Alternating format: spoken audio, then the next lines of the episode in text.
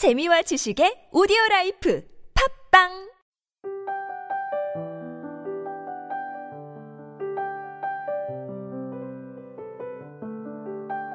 청춘은 한 뼘 차이인지도 모른다. 모두 그 한 뼘 차이인지도 모른다. 그 사람과 내가 맞지 않았다는 것도, 그 사람과 내가 스치지 못했다는 것도,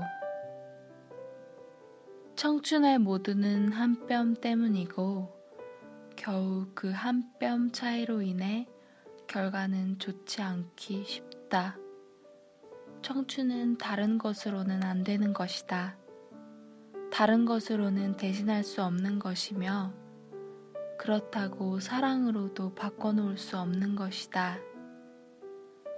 이병률 바람이 분다 당신이 좋다 중에서 제가 이 글에서 주목한 것은 청춘보다는 한 뼘 차이입니다. 손가락을 펴서 한 뼘을 가늠해 보았는데요. 정말 작은 간격입니다. 그런데 이 작은 간격이 정말 많은 차이를 만들어냅니다. 청춘을 그 무엇과도 대신할 수 없는 것이라고 기억하게 되는 계기는 이 작은 한 뼘 때문입니다.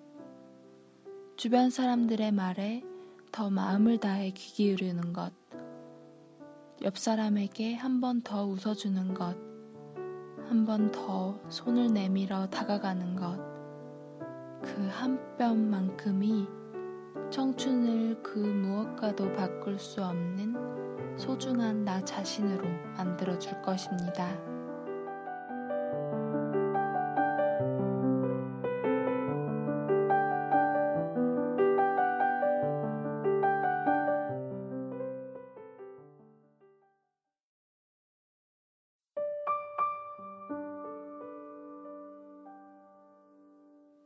꽃밭 윤석중 아기가 꽃밭에서 넘어졌습니다. 정강이에 정강이에 새빨간 피 아기는 으아 울었습니다. 한참 울다 자세히 보니 그건 그건 피가 아니고 새빨간 새빨간 꽃잎이었습니다.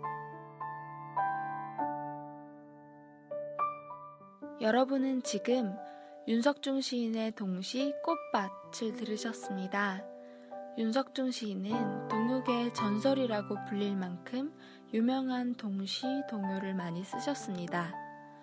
나라라 새들아 푸른 하늘을 뭐 이렇게 시작되는 어린이날 노래나 퐁당퐁당 고추 먹고 맴맴 등등 1200여 개의 동시 그리고 이 중에서 800여 개가 동요로 만들어졌다고 하네요.